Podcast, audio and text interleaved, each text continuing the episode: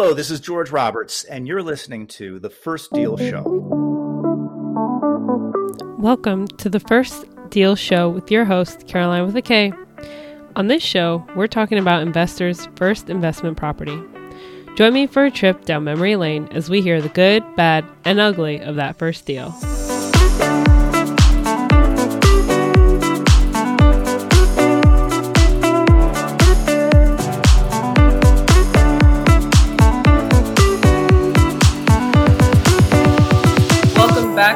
402. It's your host here, Caroline with a K, with a very special guest. Today we have on the show uh, principal syndicator um, at Horizon Multifamily, a podcaster at the Foundry where leaders are forged, and owner at the Walnut Grove Homes with George Roberts. So, welcome, George. It's great to be here. Thanks for having me, Caroline. Yeah, I'm so excited that you made the time and are spending it here with me for a little bit so I can get to know you and the 402 gets to know you too. So, the way that this show goes is we start off with the Kiss Me segment, and you're going to tell us a little bit about yourself um, before we get into your first deal. So, the first question here is What was the first album you purchased? So, I did a little thinking on this, and the first one that I remember was something like Led Zeppelin 2. But I think that before that, I had a 45 of the Cars. So, for some of your audience that may have never had a turntable, uh, you could have your long playing records would be 33 and a third, and then you'd get those singles on the 45. Are you talking about a vinyl record? Yes. I had a vinyl record at, well, I had many vinyl records at one point, but I think that my first uh, actual recording was something like that because I remember playing it on 33. And uh, if, if you remember, I'm trying to think what, what tune it was. It was one of their hits, uh, Let the Good Times Roll. And it sounded so funny on 33. Wow. Oh, you know what's crazy? I was just talking to someone this morning or yesterday and I was I was saying I want to get someone on the show that like their first album was a vinyl record. Oh wow. So yeah, I, I could tell you a lot about vinyl. I I had every blues record you could imagine on vinyl and I got rid of them thinking that everything was going to go on CD within a year and I was so mistaken. A lot of that great stuff I had, stuff like Howlin' Wolf and Johnny Lee Hooker, uh, some of that made it to CD, but I don't think it all made it. Oh, oh, George, I'm so sorry. oh man, that oh, because now they're like going backwards, right? They're trying to turn everything that's digital into vinyl, and wow, that's cool. That's really something cool. lost, something gained. Yeah. Um, great. So, what was the biggest challenge that held you back from investing in real estate? For me, it was finding the right partners. Once I found the right partners, everything was a whole lot easier. And I learned a whole lot about networking along the way, finding those great partners. For me, the game is multifamily. And I found that it's very valuable to go even to these single family meetups because you meet a whole lot of tired landlords. And you also meet people who are a little newer. They may have one deal, or maybe they haven't done their first deal yet. And uh, they're totally open. They're thinking, like, whoa, this sounds like a better way to go. So definitely cast a wide net, find the right partners, and things get a whole lot easier. Oh, that's great. And so, what's something new that you learned or did during the pandemic that others might not know about? So, I love to gild. I used to have it up on my Instagram uh, website. And uh, for those of you who don't know, this is the uh, ancient medieval arts of taking gold leaf and putting it on more ordinary objects. And you can buy these basic wood moldings from Amazon.com. And there's a long, long process you go through, and at the end, it's got to be smoother than an auto body. And uh, there's there's one last layer that you lay down, and then the gold sticks. You burnish it, and it's an amazing presentation. You do it right, it looks almost like solid gold. Wow, that's so cool. Yeah, so I'm, I'm a big fan of the Rococo period. So the idea would be to have an entire room that looks worthy of Marie Antoinette. Wow, I love it. And um, so, finally, what is your favorite quote? So, my favorite quote comes from the general Hannibal, Hannibal of Carthage fame. So, uh, the quote comes to us through Latin, which, of course, is uh, the language of his avowed enemies, the Romans. And it goes something like this Aut uh, inveniam viam aut faciam, which means I shall find the path. If no pathway exists, I shall blaze the trail. Oh, wow. Yeah. So this is the guy who brought uh, African elephants uh, to Spain. Uh, he crossed the Pyrenees and the Alps. So he was somebody who was very skilled at both finding as well as making trails. Yeah. And so you're blazing some trails to yourself, sir. Yes, love it. Uh, multifamily, I think, is the way to blaze trails these days. Commercial real estate in general, I think, is an amazing place to be. I mean, you've got all of the advantages of real estate, and then you've got this great big lever, which I call the economies of scale. yeah, love it. Um, so tell us, George, where are you based and where do you mostly invest? So I'm based in Southeast Michigan, and that's where I've got my construction company. We're doing some residential construction, but all of my investments are more out towards the Sun Belt. I'm invested in East Tennessee. That was my first syndication, and I've also got my first uh, joint venture deal in the apartment space. That was in Orlando. Uh, I'm focused on Orlando, looking for more acquisitions out there, but wherever I can find a great partner or wherever I can co GP uh, or GP, I'm happy to do it. But again, uh, really focused on that Sun Belt particularly. And that's what you see behind me. Usually I have a background, but today uh, you can see n- not one, but uh, two of my Orlando maps. So that's uh, one of my tips if you're an out of state investor. You know, you just got to immerse yourself. Yeah, wow. That's really cool. I actually invest on the northwest coast of Florida on the panhandle. I don't have a map of Okaloosa County. Cool. So now that you know you're a little bit more comfortable, we've gotten to know you a little bit better. Tell us what was your first deal? Okay, well, the deal in Orlando was the first. It was a pretty fascinating deal. Uh, take you back to the pandemic time frame. Everybody's frightened. Nobody has any idea how long this is going to go on. Of course, it is still going on, but in a much attenuated fashion. Uh, we're in, well, let's see, we closed in August, so I think it was back to June of 2020. And there were a couple deals that had fallen through. The seller is really exhausted, just looking for somebody who can close. Uh, the broker on the deal, this was the smallest deal that he had that year. So I don't think he was pushing it too hard. He was doing some huge stuff, huge stuff. I think he came from a hedge fund and uh, just dove right into commercial real estate and was doing some really big things. So there was this 14 unit, and uh, my friend and business partner Mark Prokop found it, looked into it, and uh, did the negotiations for this. And uh, we were told that you know you got to be like a, a, bit higher, like 850. You know, it's not going to do anything less than 850. Well, we decided we're going to lowball it. We're going to put it in 800, and lo and behold, it was accepted. So that deal fatigue really came in handy. Uh, COVID did give us a bit of a discount, and it was a truly amazing deal because when we looked into it, uh, the first thing we noticed is that wow, this is next to a bad area. If you are in Florida, if you know Central Florida you might know the Orange Blossom Trail. It goes all the way from Miami to, let's see, Atlanta, Georgia, I believe. And uh, there are parts of it, like any road, that are pretty rough. But uh, we also noticed that all the apartments around us had been successfully repositioned. So, right at the moment we were about to kill it and say, hey, this is no good, we realized, hey, the reason we're able to get into this deal and get into it so cheap is that it's too small for the big fish to pluck and at the same time we got the right time frame. So everything just conspired to give us a, a great uh, deal on the way in. So how many doors was it? So it was uh, 13 technically. There was a 14th unit uh, but that was in bad shape and just not livable. If uh, anybody from the city had come through probably would have found a lot of reasons that there shouldn't be somebody living in there. And it was a lot of work to get it up to 14 but so technically 14, uh, sold as a 13, and got it up and running now. Uh, a year and a half later? Oh, well, yeah. I mean, it was definitely a long road. So the first thing I'll tell you, it was uh, it was marketed as with a new roof.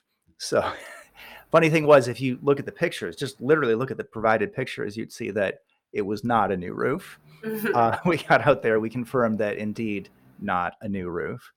And uh, we had to really basically redo everything uh, apart from the cinder block.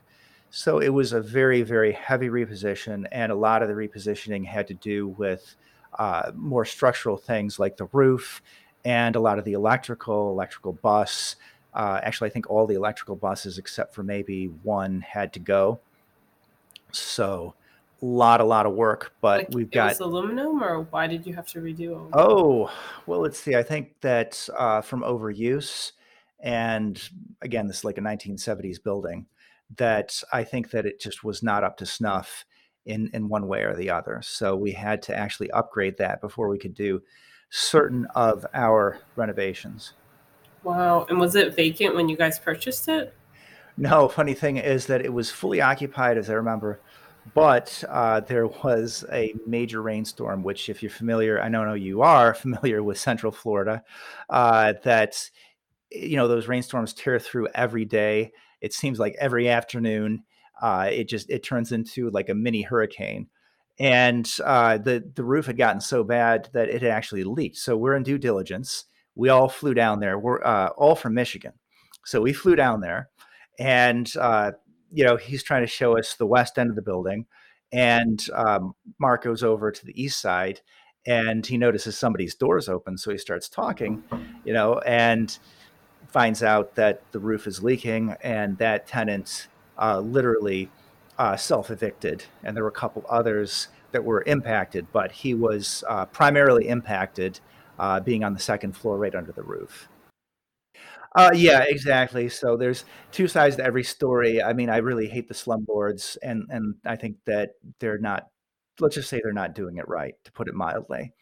Uh, but then again, obviously, uh, I don't think we're going to have a single tenant, or maybe just one tenant, who can afford the new rent. So anyway, I, I feel bad for the slumlords, and I also feel bad for all the people who have to get kicked out because that's just the nature of the game.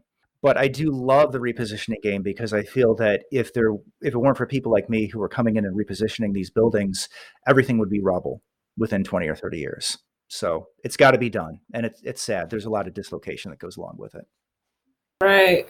So then, how have you guys? Because you said it was a really big reconstruction or rehab job. So, how have you been managing with like the turnover? Do you have to ask the tenants to leave, or are they just you know leaving because they know that you guys are fixing it up, or what's been the Right. So for us, uh, one of the best things about this deal was the fact that everybody was month to month. That is very common. Mom and pop, slumlord. Uh, I don't mean to put the two together because they're often very different uh, types of people. Your mom and pop often cares a great deal about the tenants, sometimes too much to run it like a business. Uh, but you, you often see those month to month leases, and that was perfect. So I said, boom, we can we can execute on this. So I think that one of the things I sort of glossed over is that when you uh, consider a heavy reposition like this, you got to know your limits, right? So I may be in construction, but I'm in Southeast Michigan, and I am not going to run a job like this.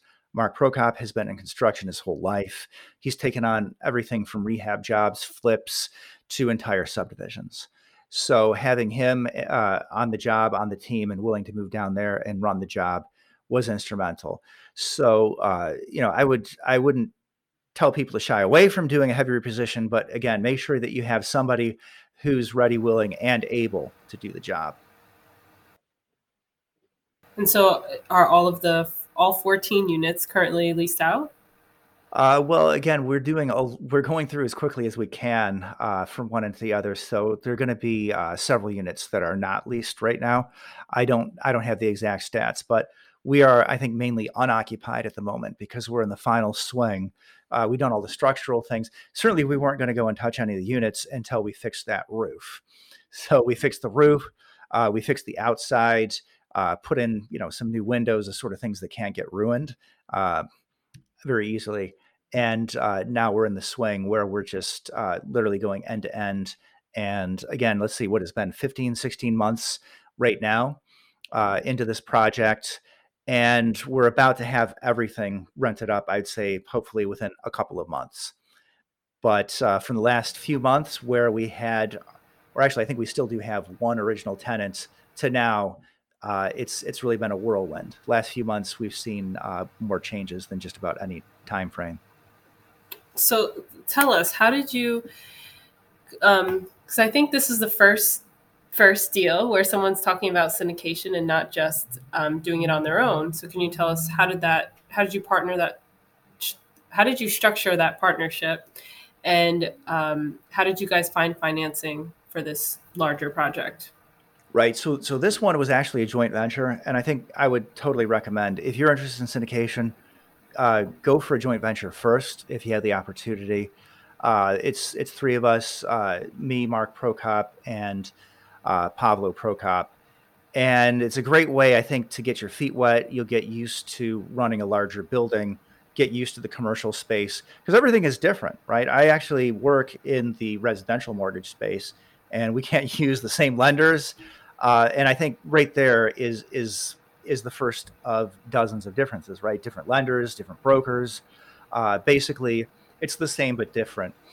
Uh, so how did I find the team? Well, they sort of found me uh, at the local meetup. I met uh, Pavlo or Pav, as uh, he usually goes by.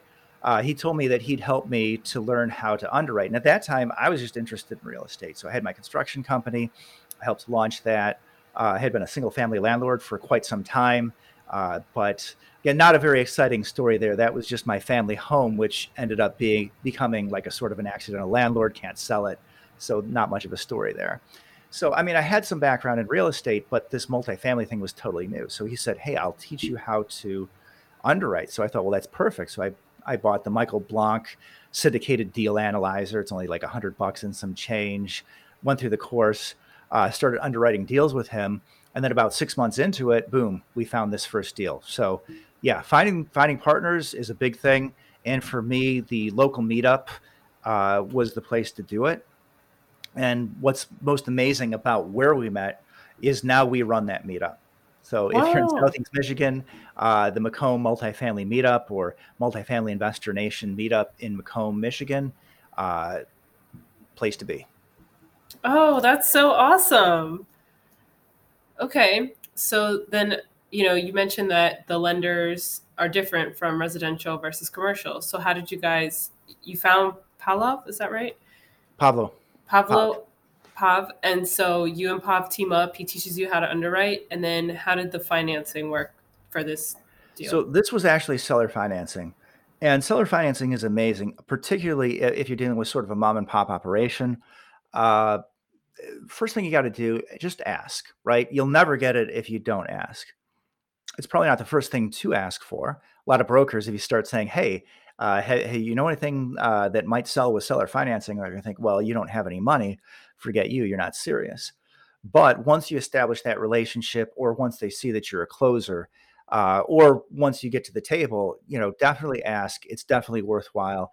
And particularly during the pandemic, it was totally worthwhile to get because there are all these reserves that we would have needed if we had a Fannie or a Freddie loan. So definitely we're very, very happy we asked. But a lot of people will say no because they don't understand. They're thinking, well, why don't I get all my money at once? Well, the reason, of course, it's three letters IRS. So one of the best ways I've seen uh, this dealt with um, was from another deal I was in. My partner from Horizon, he said, well, um, why don't you talk to your CPA and see what they think? And so the seller went back to her CPA, and lo and behold, she said, "You know what? I think we would be interested in offering seller financing." So again, negotiating techniques, it's all about how you approach it. If you start to try to lecture people and say you're going to get a big tax bill, they may not like that. But I love the approach of, well, why don't you talk to your CPA and see what they think? Wow, just gold bomb right there. That's all, guys. You can stop listening now because who would have thought you just ask them the question and they do the work. Yeah. Okay. So um you guys so then how, how did that work with the broker? Like you know, you guys are at the negotiation table and then you're like, "Hey, go talk to your CPA." And then what did the broker do cuz Okay. Well, to be fair, this is a this is a separate deal. Uh, so the second deal there there was no broker involved. But uh, but to get back to this one, uh, I I don't know whether he was terribly interested or not. I don't remember there being much of a fuss over it. So I think he probably had some idea, and he had a super low basis. He bought this uh, during the Great Recession, So you got to figure 10 years on or so. Uh, I mean, he's made quite a bit of money. Uh, I want to say that he walked out of uh, the uh, the signing table saying something like "I tripled my money" or something like that, whatever it was. But that's good, though. Hey, it's great. I'm glad he made his money. I'm not here to begrudge anybody uh, the opportunity to make it rich in America. So he got a good deal. We got a great deal, and uh, everybody's happy. So, wait, but I. Yeah. So, so to answer your question, I don't think there's anything wrong with mentioning that you're looking for seller financing, as long as it's not the first thing you say out of the box. Right. And then, so, but there was no broker in this deal. You guys found the, him. The first deal, there was a broker. So he did have a broker on the sell side. And after we sort of established the relationship, we said we're serious about this. Uh, we put in the offer and, and we did ask for seller financing. Yeah. And there was, there was no big uh, back and forth or fight about it. Uh, we asked for some pretty good terms. And again, you know, I would say uh, my favorite book is the Bible, Ask and Ye Shall Receive. Mm-hmm. And uh, I think that it was suggested we ask for like, oh gosh, I'm going to probably flub this, 5%, but I think we went for four and we got it. And, you know, again, without having to have the reserves and having, you know, just a decent down payment, uh, not, not too big, not too small. I think it ended up being about 30%. So it was within a decent range uh, it was all quite good in the end. And was it an interest only loan, like the first one the or first two? year? wow. Yeah, we thought we would be done by the first year, but we are paying interest now. But it's okay. I mean, it's cash flowing decently.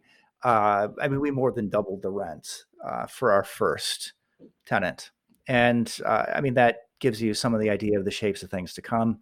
Uh, we also added some walls, so now some of those studios are actually one bedrooms. And so we really do believe that uh, we're going to be completely vindicated on this. Yeah. So how much were, were the like studios renting for initially, and what are you guys capturing now at the rents? So I want to say that they were around uh, 600, 625, 650. And I think there might have been some people paying different amounts. Uh, some of them might have been a little more or less desirable, but I think that they're going to go closer to, you know, a thousand or 1200. Wow, that's amazing. And it's, it's right by the water? It is. So I might have mentioned it's Lake Tyler Manor. So uh, we do have frontage to Lake Tyler. Uh, it's a beautiful little lake. Uh, we've got our own little emotional support alligator out there. Uh, you can uh, go out on the dock. What else can you do there? Uh, I mean, that's hey, that's if you are a resident, of course. but but really, really nice area and our neighbor he uh, he goes out there he rows his boat he jet skis out there. So it's definitely a lake with some recreational potential. Oh my goodness yeah if i'm ever out there you know you guys should give me vip access just for one day because i oh you rowing. bet you can you can come for vip access anytime caroline. Thanks. Wow that's so awesome. So it sounds like 402 if you're looking for a place in orlando you want a emotional alligator maybe to row? Lake tyler Oh wow, cool. So um, that's really great. I it sounds like that you know there's been a lot of construction. You guys are doing a lot of changes, and that they're working out um, with the tenants, and you've just had a great opportunity there. Um, so, is there anything that or one piece of advice that you would give to the fro 402? Oh, one piece of advice I would say build your network find a great team. Build that team because uh, your team will make you smarter and they'll do things that you uh, you can't or won't do. Right? I mean, I'm not going to be there with a hard hat, uh, bossing people around all day. I've got a great W two. I'm making a ton of money, and uh, that's just not for me. So find the right team, and anything is possible. Wow! Awesome. So thank you so much, George, for coming out and spending some time with me. I really appreciate it. And that is all, folks. Thank you for listening or watching the First Deal Show. I'm excited for you to buy your first investment property. If this show has helped you in any way, I ask that you share it with someone.